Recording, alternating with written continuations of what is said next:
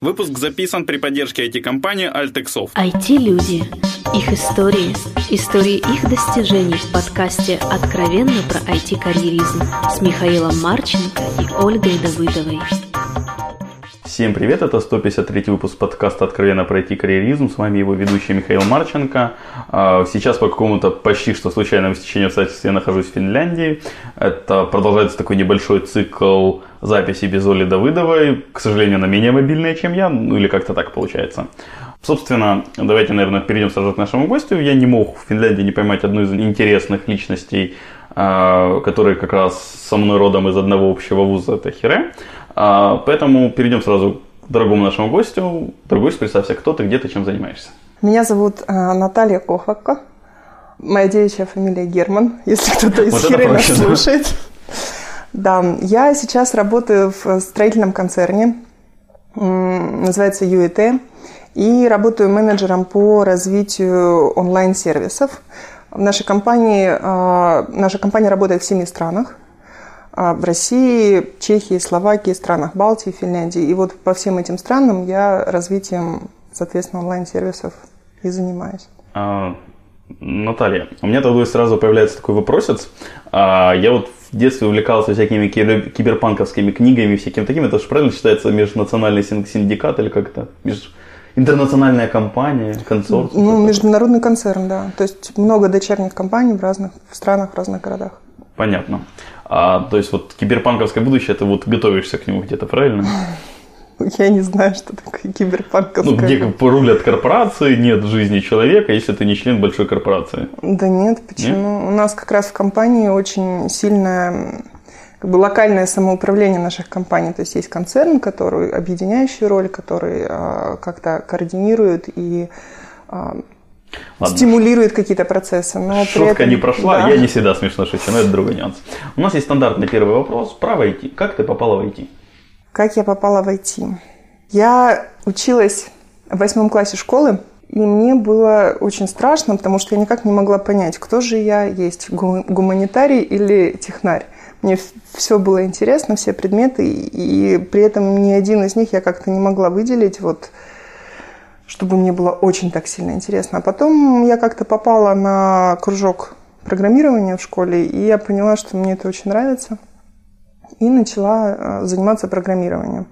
Я начала его изучать самостоятельно, там, ходить по вечерам в компьютерный класс. У нас тогда еще не было компьютеров у простых смертных.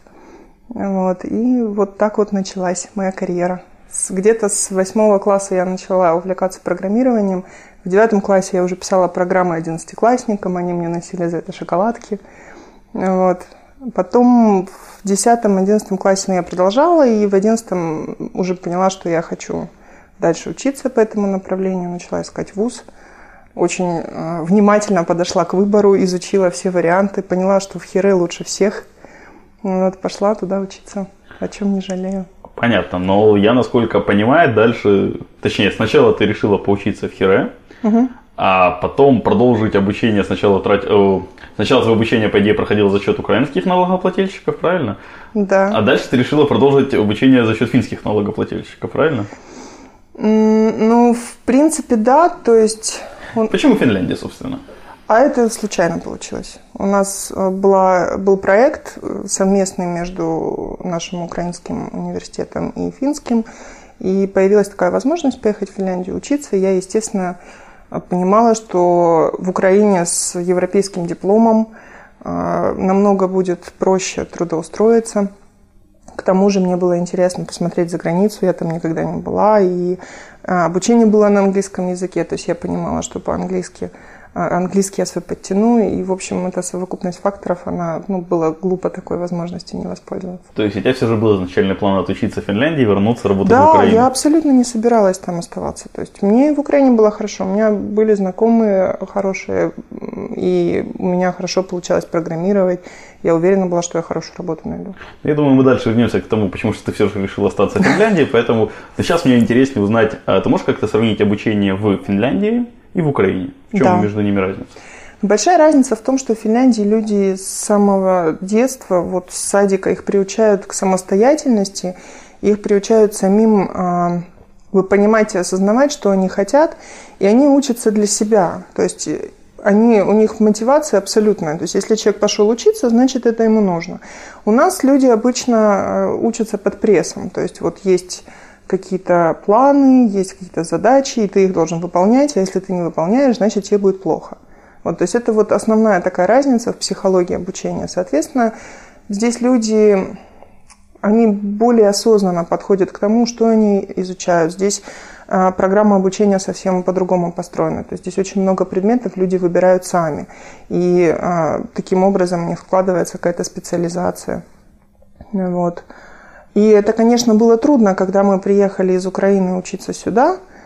И, ну, как бы над тобой никто не стоит. Тебя там не, не отчисляют, если ты там что-то не сдал вовремя. И перестроиться, ну, заняло какое-то время. Ну, ты считаешь, что это лучше или хуже? Ну, э, лучше что? Как, как Какой подход? То есть украинский в плане, когда над тобой стоят, когда на учебе, или когда ты вот осознанно все очень так четенько-четенько выбираешь? На основе своего, в принципе, небогатого опыта. Ну, я вообще считаю, что осознанность это всегда лучше. Но э, просто трудно человеку, который привык к одной системе, уже во взрослом возрасте дальше продолжать э, в другой системе. То есть это непросто. Окей. А как ты думаешь, вот опять же, исходя, допустим, с этой разницы, кому стоит из Украины сейчас ехать учиться в Финляндию? И стоит ли вообще? Может, не Финляндия, а в другие страны? Насколько? Ну, мне, я считаю, что стоит. А, стоит как минимум для того, чтобы ну, расширять свой кругозор. Да. Все-таки ну, по-разному учат там, то здесь более а, обучение, оно ближе к практики. Ну, хотя в Украине я училась уже, прошло 15 лет, может быть, там сейчас по-другому. 15 лет прошло Зачем с тех, ты да, 15 лет с прошло? С тех пор, как я начала там учиться, да, скажем так. Или как? В 96-м я начала. Сколько это времени прошло да, с того, как ты училась? Много, много.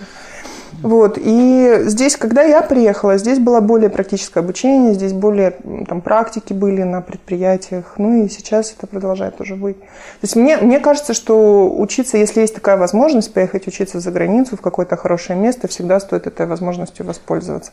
Как минимум у вас появится право появится какое-то основание для выбора, да, определиться, где вам больше нравится, как, как вы хотите жить. То есть это всегда хорошо. Я просто уездил учиться в Швецию, и я там столкнулся с минусом, который мне как раз помешал закончить обучение в Швеции, mm-hmm. один из важных. У меня уже был опыт работы, я с первого курса начал работать в Украине, и когда ты, в принципе, знаешь, чем тебе нравится заниматься, чем ты занимаешься, mm-hmm. А здесь надо что-то совсем другое делать. Понимаешь, что это, в принципе, интересно, у тебя нет на это ни времени, ни сил. Понимаешь, что тебе оно уже будет бесполезно. Видишь, поэтому... ты осознанно подошел да. к этому вопросу. Ну, я поэтому вернулся, но я очень сожалею, что я не поехал учиться где-то в самых первых курсах, соответственно, что я бы не работал, а чему-нибудь такому научился именно разному, многогранному, то что как раз выбирал-то я свою первую работу не до конца осознанно, что первое ну, да. подвернулось, то я тем и начал, то продолжил, развил все, этот есть вижен уже. Ну вот это, мне кажется, вообще самое главное во всех таких решениях, это стараться быть максимально осознанным и стараться, это то, вот, о чем я говорила, чему финны учат детей, что ты как бы должен понимать, чего ты хочешь. Может, ты можешь какой-то дать совет, как вот этому учить или научиться вот этой осознанности? Ну, это нужно прислушиваться к себе.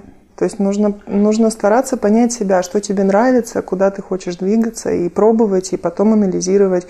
Кто попробовал, не понравилось, бросил, пошел, занимаешься другим. Знаешь, я этот вопрос даже ни разу не задавал толком своему психологу, но я всегда не мог понять вот этого момента, анализируя. То есть вот ты что-то сделал, а потом садишься, нет, но этот анализ, он же не, это не, не, не нечто такое искусственное. То есть он сам по себе происходит, когда ты что-то пробуешь, ты получаешь какой-то опыт, там, какие-то эмоции, там, я не знаю, какие-то, они могут быть даже негативные, там, тебе, там, не знаю, выгнали из учебы, которые тебе не понравились.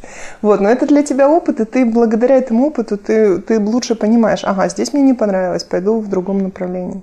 Окей, то есть, ну вот ты через это же и проходила, получается, в Финляндии когда-то. Угу. Сколько это лет назад?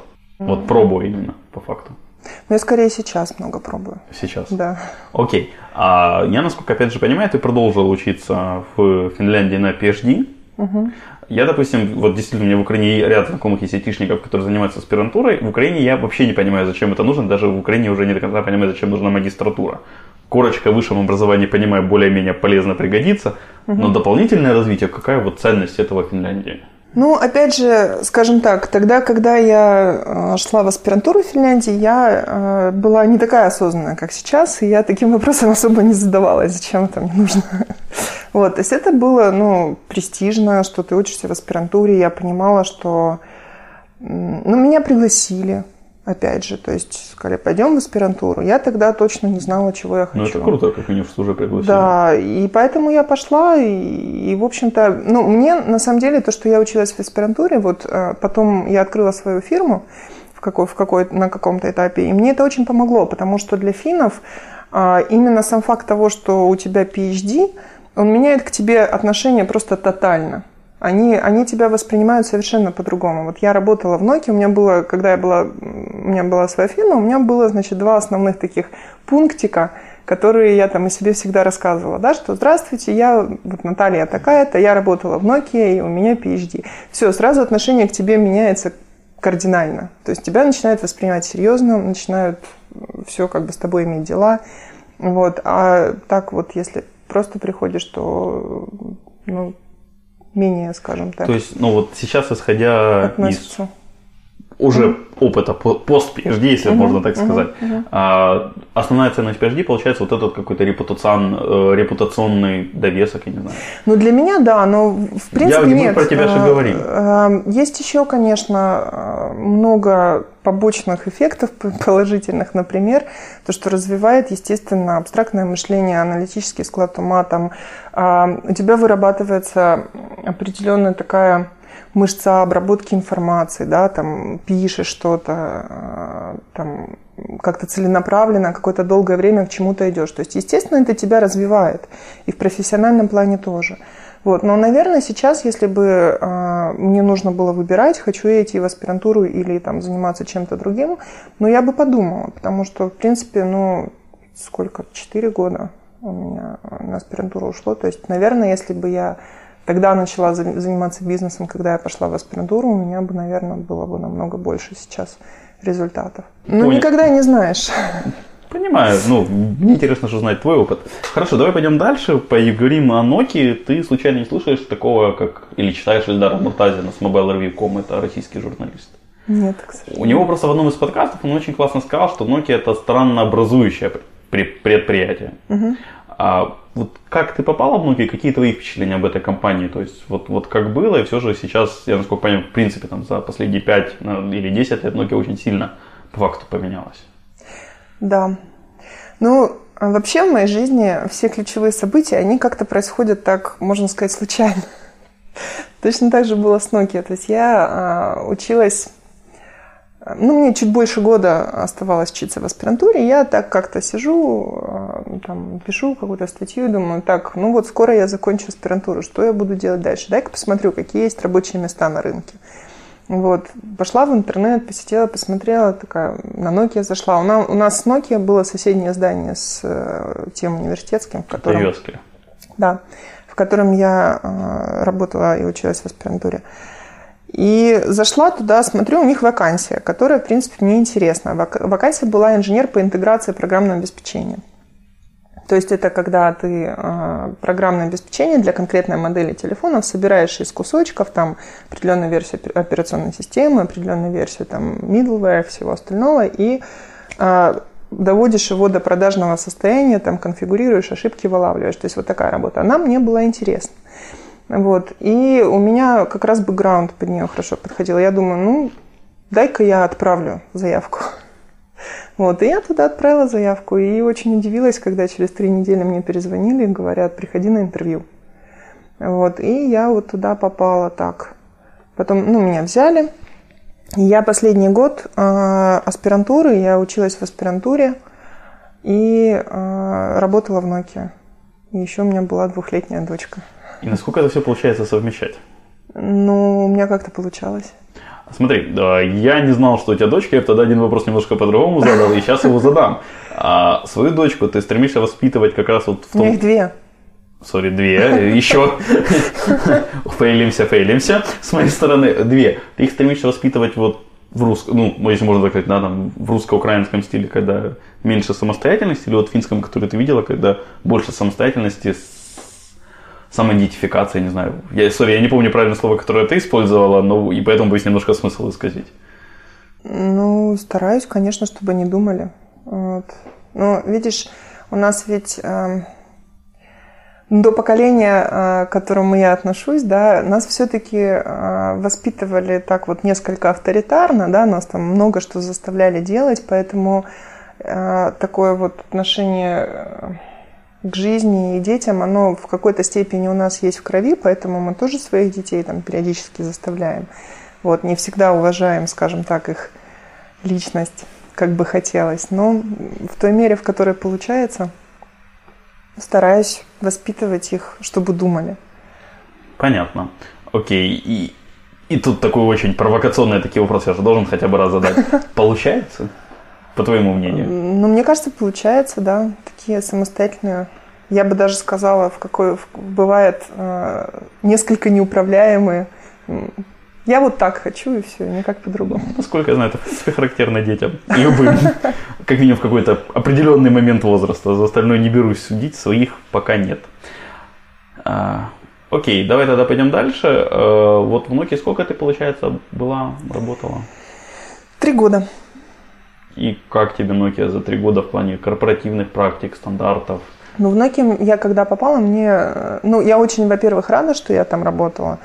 Это мне очень много дало и в плане развития моих профессиональных качеств и личных качеств тоже.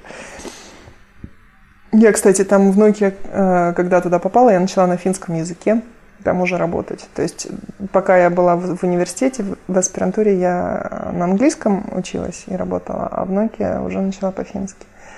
Вот. И, ну, Nokia, она, ну, это такая машина, очень серьезная. То есть там все процессы были отлажены, все было так вот четко, строго, везде там свои ответственные схемы принятия решений. То есть она медленная, эта машина была, но очень организованная.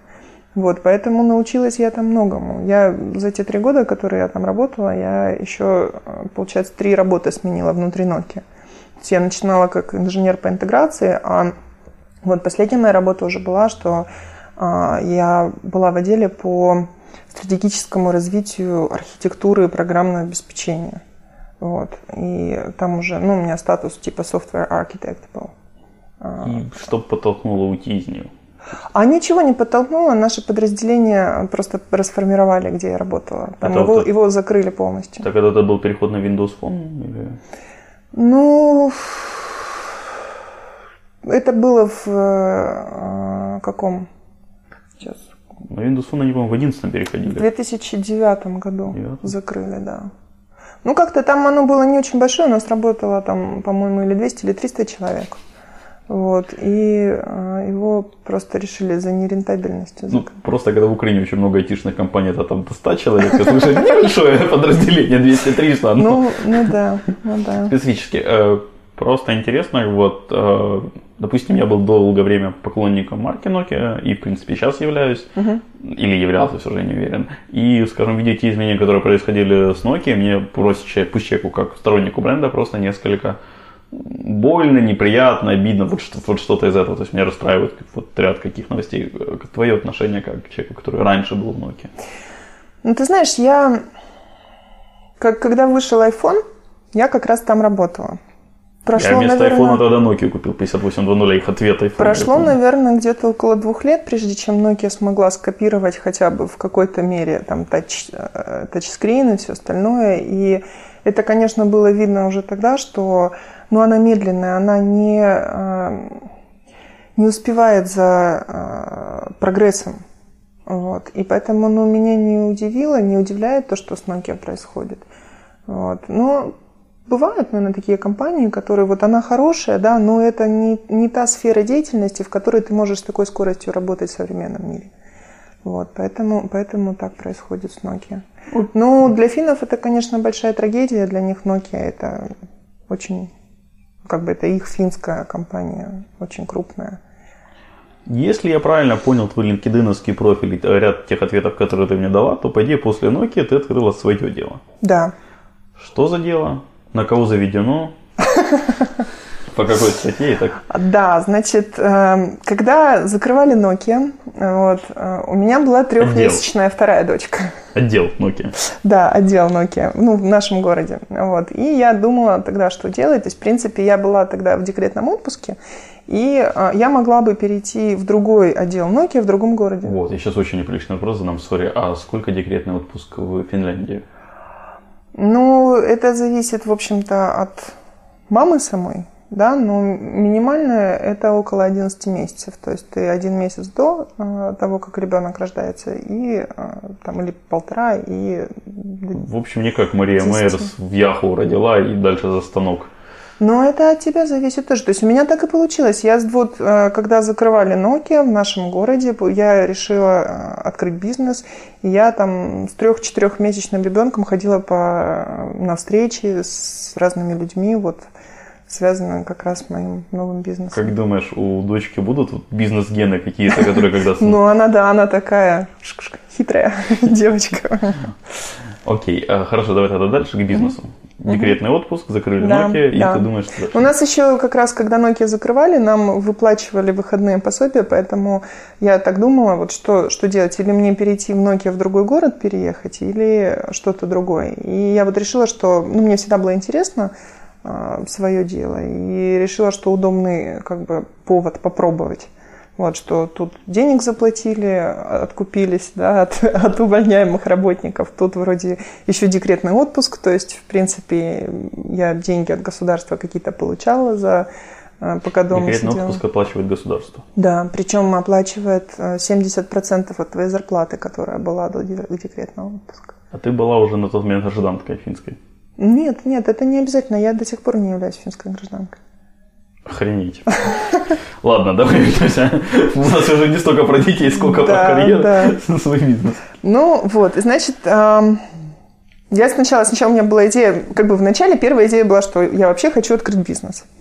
Вот. Первая идея была открыть украинский ресторан в том городе, в котором я живу. В Евяскеле? Да, да. А, ну... Дорогие слушатели, что вы понимали, мой брат просто тоже учится в Евяскеле. Если я правильно помню, в Евяскеле население 20 или 40 тысяч человек? Нет, нет, там сейчас 125 тысяч. И сколько из них студентов? Ну, много, не знаю. Вот, в общем, это очень такой студенческий городок да. возле университета. На да, сколько да. там до полярного круга от Ивескеля? Ну, наверное, не знаю, километров, может, 500.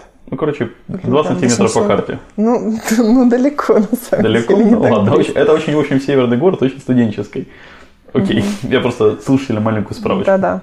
Вот, ну, как бы такое было ощущение, что вот э, там нет Э, никаких интересных э, ресторанов, и вот украинский ресторан было бы прикольно. Ну, конечно, потом мне более, более трезвые мысли пришли в голову, что не имея никакого образования, никакого опыта в этой сфере, наверное, это будет слишком рискованно.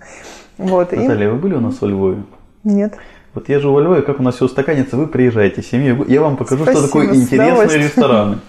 С удовольствием. Вот потом пришла в голову другая мысль. Вот все это время, пока я жила э, в Финляндии, как бы было такое ощущение, что ну, не, некуда пойти, нечем заняться. Вот, и, естественно, а, когда я туда приехала, я искала информацию в интернете на английском языке, потом, когда я подучила финский язык, начала искать на финском языке, вот, и как-то вот а, не было, а, не было информации, и я не верила в то, что заняться нечем, я считала, что просто не умеют эту информацию подать. И вот родилась идея бизнеса, то есть заниматься интернет-маркетингом на русском языке финских туристических каких-то объектов, развлекательных программ. То есть что, что есть интересно в Финляндии, что может быть интересно русскоязычным гостям, жителям. Вот. И я начала заниматься интернет-маркетингом. Тоже, в общем-то, не, не особо имея э, какие-то специальные знания, но вот моя фирма просуществовала три с половиной года. За это время я очень сильно как бы в этой именно отрасли тоже раз, Много развилась. людей было? Но у меня было до шести человек в моей компании работало, и э, плюс ну, какая, какую-то сеть фрилансеров я тоже создала. Есть какие-то проекты, я не знаю, ну, именно туристические, да, я не знаю, как это бизнесы назвать, именно uh-huh. аттракционной части, которыми ты вот гордишься, что ты им помогла развиться. Да, есть один такой проект. Ну, видишь, эм, я когда начинала свой бизнес, у меня не было опыта во всем, чем я занималась, то есть у меня не было ни в бизнесе опыта, ни в интернет-маркетинге опыта, ни в работе с финскими клиентами не было опыта. Ни... Наверное, в работе с русскими клиентами. Да, и мне поэтому как бы я очень много сделала э, таких вот ошибок в разных сферах, да, и поэтому какие-то вещи у меня не получались. И одна из ошибок была, что я как бы э, начала работать не с той категорией клиентов. Я начала работать с, вот с мелкими финскими туристическими компаниями, такими, ну, достаточно бедными.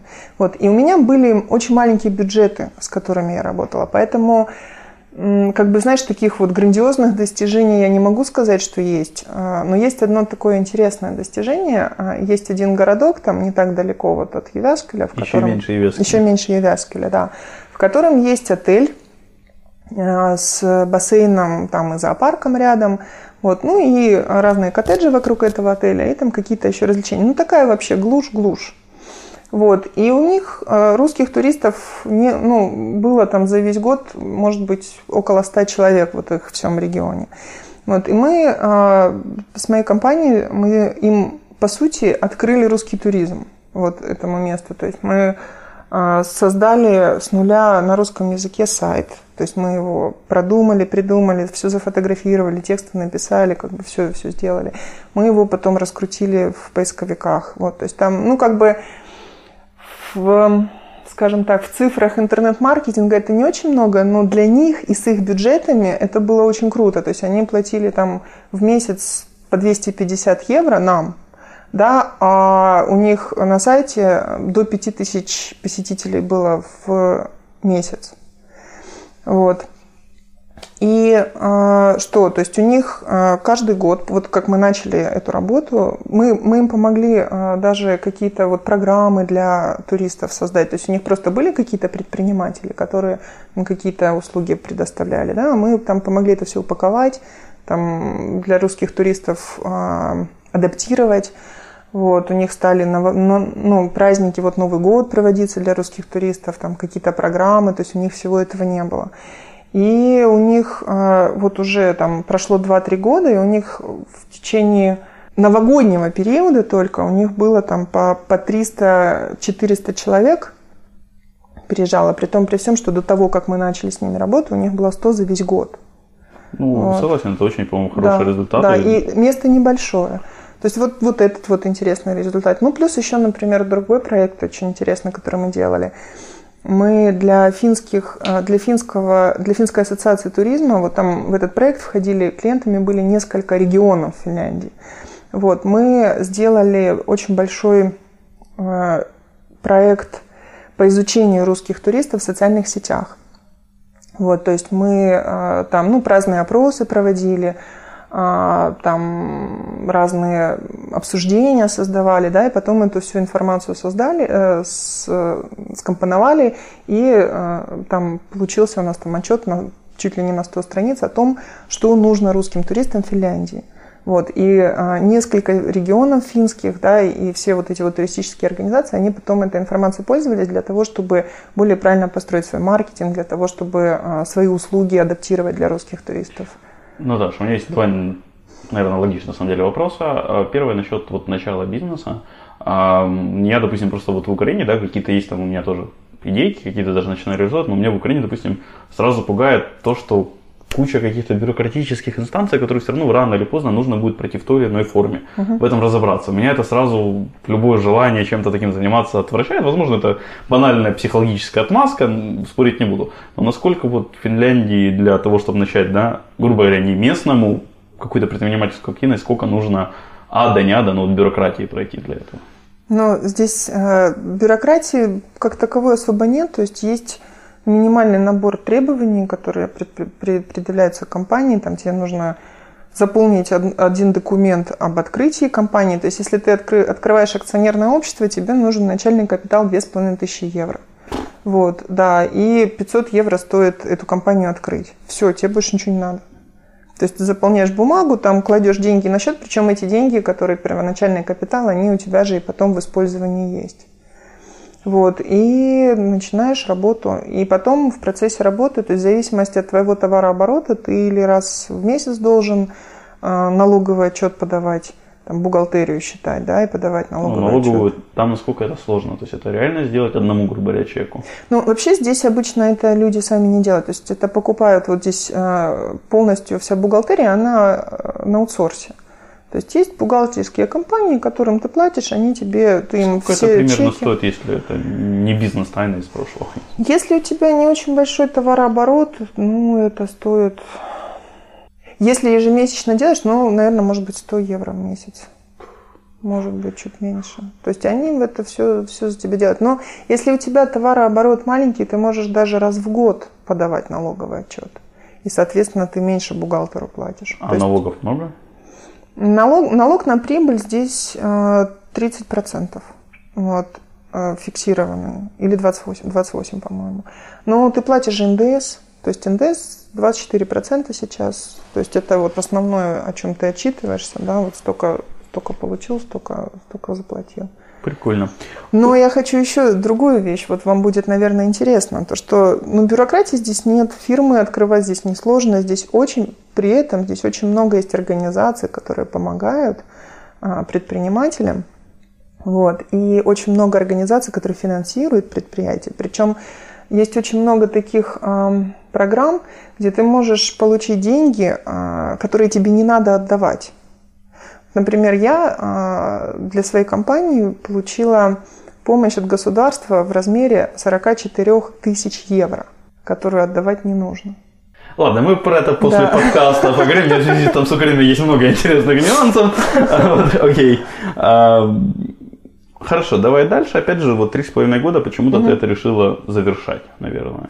Ну, завершать я, как я сказала, я очень много наделала ошибок экономических, и у меня просто в конце э, получилось так, что все э, деньги, которые я зарабатывала, практически все мне нужно было отдавать за какие-то долги. То есть я вначале, видишь, я из большой компании Nokia, в которой было много прям, людей. Прям как Украина. Да, в которой было много людей, каждый ответственный за свое. Да, я пришла с вот этим вот, с вот этой масштабностью в свою маленькую фирму. Я набрала суд, я там набрала людей на работу, я э, наделала визиток, буклетов, там рекламы в газетах, понимаешь. Вот. И потом как бы подошел момент, когда это все нужно было отдавать, а раскрутить до такой степени, э, до такой степени компанию, чтобы вот она была настолько масштабная, чтобы мои взятые э, долги легко отдавать было, мне ну, не удалось к тому времени. И поэтому я какое-то время еще поработала таким образом, что я старалась зарабатывать и э, долги покрывать, но потом я поняла, что просто ну, я работаю круглосуточно, а этих денег мне даже на базовые какие-то не хватает моей личной нужды, поэтому я решила с этим делом завязывать. Ну, это как бы именно с этой компанией, то есть это не говорит о том, что я решила вообще завязывать с бизнесом. Не, я вставлю свои 5 копеек на тему из предпринимательских тусовок Украине, что общался, что почему плохой бюджет, большой бюджет это плохо для начинающего предпринимателя, потому что когда денег много, ты их можешь тратить как угодно, когда мало, ты вот вынужден искать то, что эффективно. Да, поэтому, друзья, кто из вас планирует начинать бизнес, не думайте о начальном капитале. Начального капитала, чем у вас будет меньше, тем, тем для вас лучше. Лучше вы раскрутитесь там с нуля по 3 копеечки, потихонечку будете зарабатывать, вы будете уметь ценить деньги, вы будете уметь их считать, да, и потом, когда вы научитесь управлять небольшим количеством денег, у вас их будет больше и больше. Да если вы изначально откуда-то возьмете деньги, там, суды или еще что-то, они улетят очень быстро, вы не заметите, и потом вы останетесь опять ни с чем, если не с долгами. Окей, хорошо. А, и дальше, насколько я понимаю, ты переехала из или уже в Хельсинки работать? Я, да, то есть у меня вот не получилось с фирмой, я какое-то время, э, ну, как бы не очень, то есть сам понимаешь, когда у тебя экономическая ситуация трудная, ты себя, мягко говоря, не очень комфортно чувствуешь. Понимаю. Да. И учитывая то, что я э, жила в маленьком городе, вот, я начала как да, пока я занималась бизнесом, я ездила по всей Финляндии. А, у меня было очень много идей, у меня было очень много разных вещей, которыми я занималась. Я поэтому особо не как бы мне было все равно, в каком месте я живу. Вот, а когда я это дело начала прикрывать, вот, я оглянулась вокруг и поняла, что делать там нечего. Вот, и что мне на самом деле очень скучно, общаться нечем, поехать некуда. И я подумала, что, ну, наверное, пора переезжать какое-то другое место, и мы вот решили с семьей переехать в Хельсинки. И когда мы это решили, я начала в Хельсинки искать работу, потому что нужно было как-то ну, за что-то жить. Две вот. дочки? Да, да. Шустрые? Да. Нашла вот работу, причем, опять же, э, я при, при всех моих при всем моем резюме, которое оно достаточно интересное, я много подала заявлений, и мне даже ни из одного, ни из, ни из одного места меня не пригласили на интервью. Вот. А эту работу, которую я нашла, я, э, ну, одна бы я тоже рассылала такие открытые, знаешь, заявки, что вот я такая-то, такая-то, интересно ли было бы вам самой меня взять на работу. И одна из, из таких э, женщин, она была у меня на тренингах. То есть я, когда у меня была своя фирма, я еще тренинги для финнов проводила, как нужно русских туристов в интернете ловить. Вот, и она у меня была на тренинге, я ей очень нравилась, вот, и она заинтересовалась и они э, для меня даже рабочее место создали вот в этой компании, в которой я работаю. И, в общем-то, ну, очень не жалеют. И чем ты сейчас занимаешься тогда? Вот, может, чуть подробнее расскажешь, с чего оно начиналось? Я занимаюсь сейчас, я координирую развитие онлайн-сервисов нашей, нашего концерна во всех э, наших странах. То есть, ну, например, возьмем веб-сайты, да, то есть у нас, как я говорила, у нас каждая локальная компания, э, она ну, достаточно автономная. Они, в общем-то, сами проводят свою рекламу, сами там делали... Э, раньше у нас у каждой компании был свой отдельный веб-сайт. Вот а сейчас э, мы все перешли на общую платформу, которая, в которой очень много интересных возможностей. Вот, и как бы мы сейчас вместе, скажем так, нашу эту общую платформу развиваем.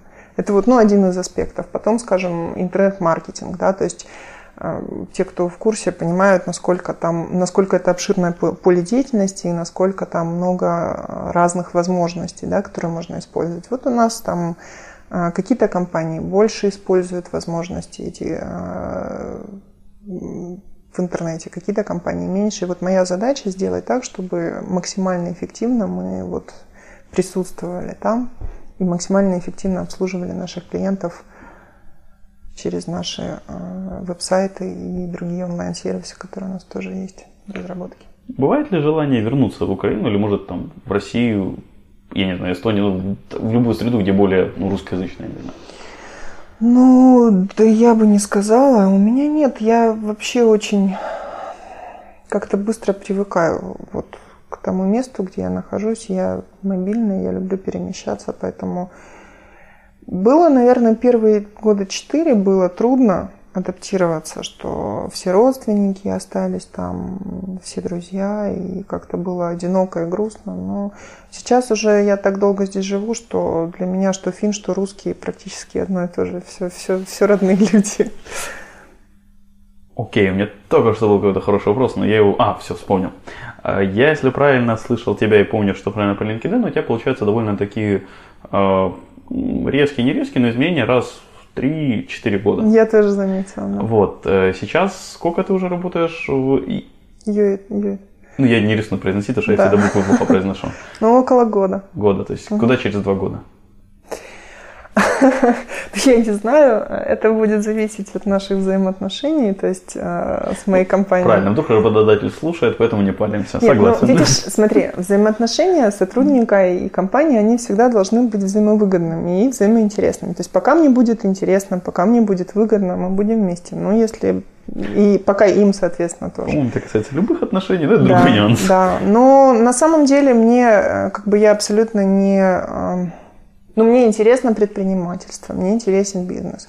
Я за все это время, вот последние несколько лет, я очень сильно выросла в этом, и мне, мне интересно двигаться дальше, мне интересно иметь свои крупные масштабные проекты. Может быть, это в рамках какой-то большой корпорации, может быть, как моя отдельная фирма, я не знаю, будет видно. Понял, окей, и может суммарно, ну, в принципе, ты ответила на вопрос, что дальше получается как-то. Знаешь, я э, вот насчет что дальше, как-то я вот даже не берусь загадывать. То есть у меня, я так вот, как мы до подкаста, до записи мы с тобой говорили об agile, да, то есть я, я стала очень agile. То есть я понимаю, что через полгода в моей жизни могут какие-то такие кардинальные изменения произойти, которые, о которых я даже не думала. Поэтому я как-то сейчас, то есть я рассчитывая на светлое будущее, я сейчас делаю то, что мне интересно для того, чтобы к этому светлому будущему двигаться. А какое конкретно оно будет, ну, я не берусь загадывать. Окей, посоветуй две книги нашим слушателям. Книги посоветовать не могу, вот, потому что э, как бы, ну, я больше, э, знаешь, я, у меня нет таких вот конкретных книг, которые, которые я бы вот прям вот эти вот супер-мега книги. То есть, Последние две, которые прочитала. Я бы посоветовала, знаете, заниматься личностным развитием. Вот, вот что бы я посоветовала. Окей, okay. какие ты две книги последние прочитала? Я книги не читала. Я читала, я очень много тренингов проходила, я читаю, читаю в интернете вот разные отрывки. Я, ну, хотя нет, я, я и аудиокниги слушала тоже. То что есть... за две книги последние аудио ты послушала? Я не помню, ты знаешь. У меня такая, такая плохая память. А какие ты название. помнишь две книги последние? Давай без книг. Вот смотрите, а, вот Надо наберите, наберите, да, наберите личностное развитие и выберите то, что просто вам вот упадет, потому что разным людям разное ведь подходит. Хорошо, я, я даже уже придумал, как это сделать в оформлении. Главное не забыть к моменту выхода подкаста об этом. А, окей. А, и напоследок пожелай что-то хорошее нашим слушателям. Хорошее? Вот плохое не стоит. Ну да. А, я вам желаю, чтобы вы а, жили так, что, как вам нравится. Вот занимались тем, что вам нравится. И, а, ну, когда человек живет в соответствии с собой, нравится программирование, программирует, хочет стать там, менеджером, предпринимателем, идет и делает, не боится, не, не верит кому-то, кто говорит, что у него не получится – вот, вот такой человек счастлив. Никого не слушайте, кто вам что говорит, прислушивайтесь к себе всегда. Окей. Желаю и... вам счастья. Спасибо, Наташа, что пришла и ответила на мои вопросы. Большое спасибо слушателям, что вы слушали нас. Все вопросы и пожелания мне на почту шами 13 собакагmail.com. Всем спасибо, всем пока. До свидания. Откровенно про IT-карьеризм с Михаилом Марченко и Ольгой Давыдовой.